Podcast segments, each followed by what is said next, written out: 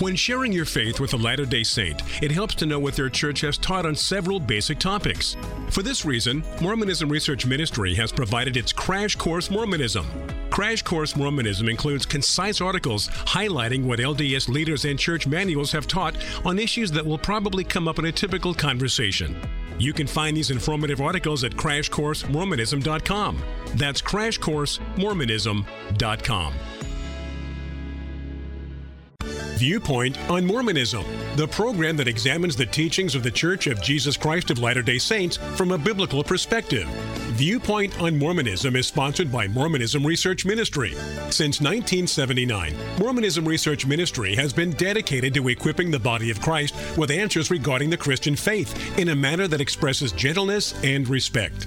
And now, your host for today's Viewpoint on Mormonism. Do we as New Testament Christians misinterpret what Alma 1137 in the Book of Mormon has to say. Welcome to this edition of Viewpoint on Mormonism. I'm your host, Bill McKeever, founder and director of Mormonism Research Ministry, and with me today is Eric Johnson, my colleague at MRM. This week, we're looking at an article that is on the fairlatterdaysaints.org website. It's an article titled Mormonism and Christianity slash grace and works slash impossible gospel.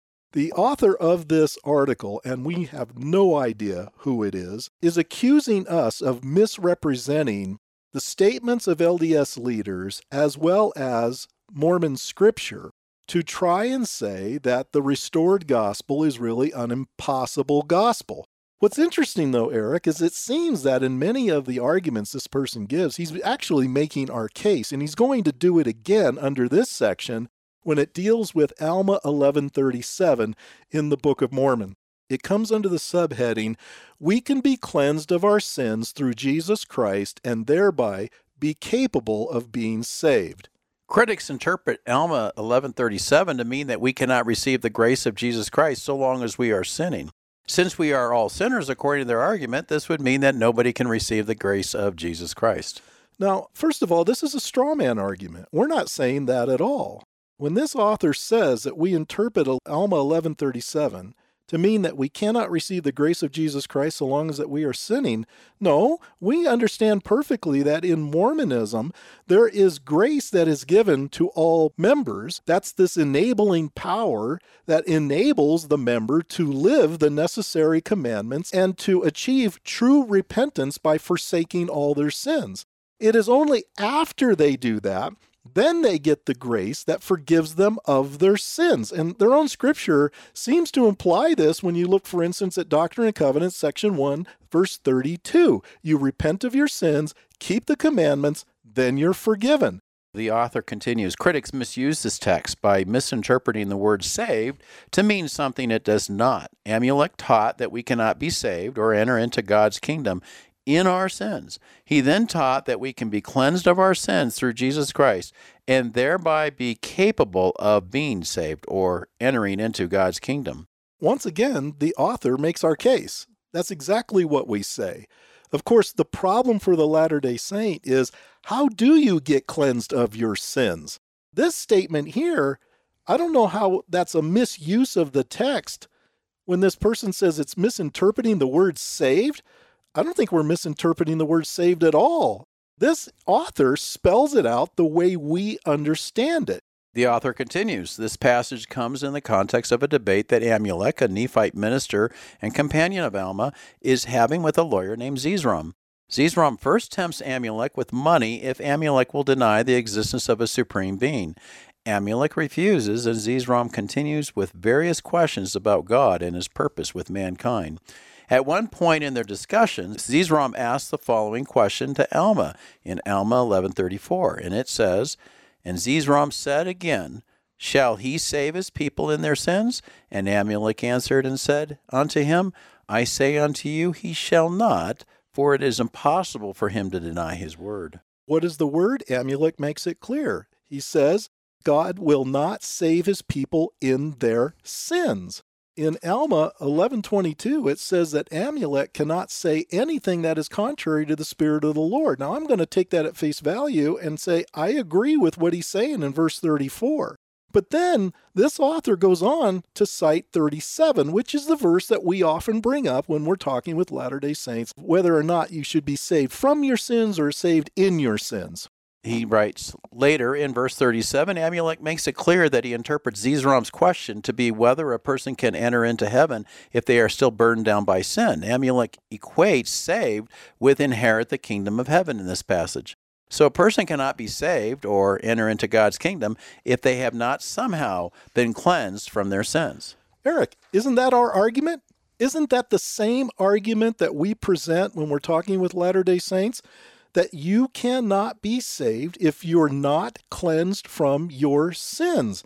The question we are asking when we use Alma 1137 is are you cleansed from your sins? Are you still in your sins? Are you still committing sins? Because if you're still committing sins, it would seem that you are in violation of Alma 1137. And as it says in verse 34, God's not going to save you in your sins. That's the point. So while this individual who writes this anonymous article thinks that he's really shutting down our arguments, He's making our arguments for us because these are the same arguments that we use on the street. Then he gets to verse 37.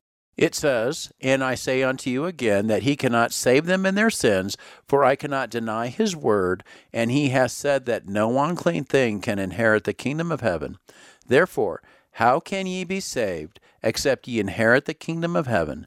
Therefore, Ye cannot be saved in your sins. You cannot be saved in your sins. This works well, folks, when you're talking with the Latter day Saint and you find that they are admitting that, like us, they struggle with sin as well. Well, if we're all struggling with sin, are we not in our sins? Now, the difference, of course, is how does a Latter day Saint get out from underneath that burden of sin? as opposed to what we believe as New Testament Christians. Therein lies a huge difference. The only way they get out from underneath that burden of sin is by following the formula of Doctrine and Covenants, section 1, verse 32. Repent of your sins, keep the commandments, then you're forgiven. And you hear Latter day Saints all the time saying, well, you can't be saved in your sins, you have to be saved from your sins. Exactly. That's the question we're trying to lead them to. How do you get saved from your sins? Well, as we've brought out so far in this series, it's by overcoming your sins, repenting of them, never to repeat them again. That's how it's understood in an LDS context. But then this author says that critics, such as ourselves, misinterpret the word saved in this passage by reading it through their fundamentalistic Protestant lenses? Really? I thought we were going by what LDS leaders have said about this passage. This author says they assume that saved refers to the cleansing act of Christ's atonement. Well, what else would it be in that context? It seems like that's exactly what Amulek was talking about when Zeezrom tries to trick him into saying, Well, do you believe that God will save you in your sins? What do you think the word saved meant to Zeezrom in that context? What do you think it meant to Amulek? It obviously did not have this multiple definitions that modern Latter day Saints have for it because this idea that saved can mean general resurrection and saved can mean exaltation in the celestial kingdom is not a concept that's taught in the Book of Mormon that's a concept that's taught now, but we don't find it in the Book of Mormon. So to assume that maybe Amulek wasn't talking about the effects of the atonement of Christ is to read something in the passage that just isn't there. The author keeps going and says, But that is not what the term saved means in Alma 1137, as Amulek makes clear. Amulek has in mind the entering into God's kingdom. Nobody can enter into God's kingdom if they are burdened by the effects of sin. Something must be done in order to remove that taint. Amulek explains how in verse 40, and this is what verse 40 says. And he shall come into the world to redeem his people, and he shall take upon him the transgressions to those who believe on his name, and there are they that shall have eternal life, and salvation cometh to none else. Now, Bill, I think what you just said previously to me reading this is exactly right because in the context of the Book of Mormon, there's heaven and there's hell, but there's not a celestial kingdom, there's not exaltation. And so I think very clearly as confused as perhaps as Joseph Smith was in 1830 when this book was published, it seems very clearly that this is in connection with what the Bible teaches. There's salvation in no one else except for Jesus, it says in the book of Acts. Well, I think what's almost comical in the accusation that this author is making against us is I agree with what he's saying in these paragraphs. Right. I think Amulek has in mind the entering into God's kingdom. Nobody can enter into God's kingdom if they are burdened by the effects of sin. I agree totally with that, even within the context of Mormonism. But when he cites verse 40 as if this is the gospel, try this when you're talking with your Latter day Saint friend. Tell him that you believe that Christ shall come into the world to redeem his people, and he shall take upon him the transgressions of those who believe on his name and these are they that shall have eternal life. Tell your Latter day Saint friend, I believe in Jesus' name, and I believe that I'm going to have eternal life. Doesn't that sound like you believe that you're justified by faith alone in what Christ did? Certainly. Ask the Latter day Saint if he agrees with you that that's all you need to do is believe on his name and you shall have eternal life. I will guarantee you, if that's what you say, the Latter day Saint will say, You are wrong. There is more to it than that. At the very least, they're going to be confused with what you're trying to say. And if you're trying to say, well, that's something that Mormonism teaches, even though this is found in the Book of Mormon, that certainly is opposite of the leaders that we were citing yesterday and so many other citations we could provide. Well, then at the very end of this section, the author says to enter into God's kingdom or eternal life, one must first be cleansed of transgression by believing on the name of Jesus Christ. That is the gospel of the LDS church. Oh, really? So I don't have to go to the temple? I don't have to pay a tithe? I don't have to be married for time and eternity? I don't have to keep all the commandments? That's the gospel of Jesus Christ? That is not the restored gospel as they understand it. So this author is actually misleading his readers into thinking that what he believes is really somewhat similar to what we as evangelical Protestants believe. See, we're not looking at this through our fundamentalist Protestant lenses as we're being accused. We're merely going by what their leaders have said. What did Theodore F. Burton have to say about Alma 1137? He said, Exaltation comes as a gift from God, dependent upon my obedience to God's law. No works I do solely of my own power can bring this to pass.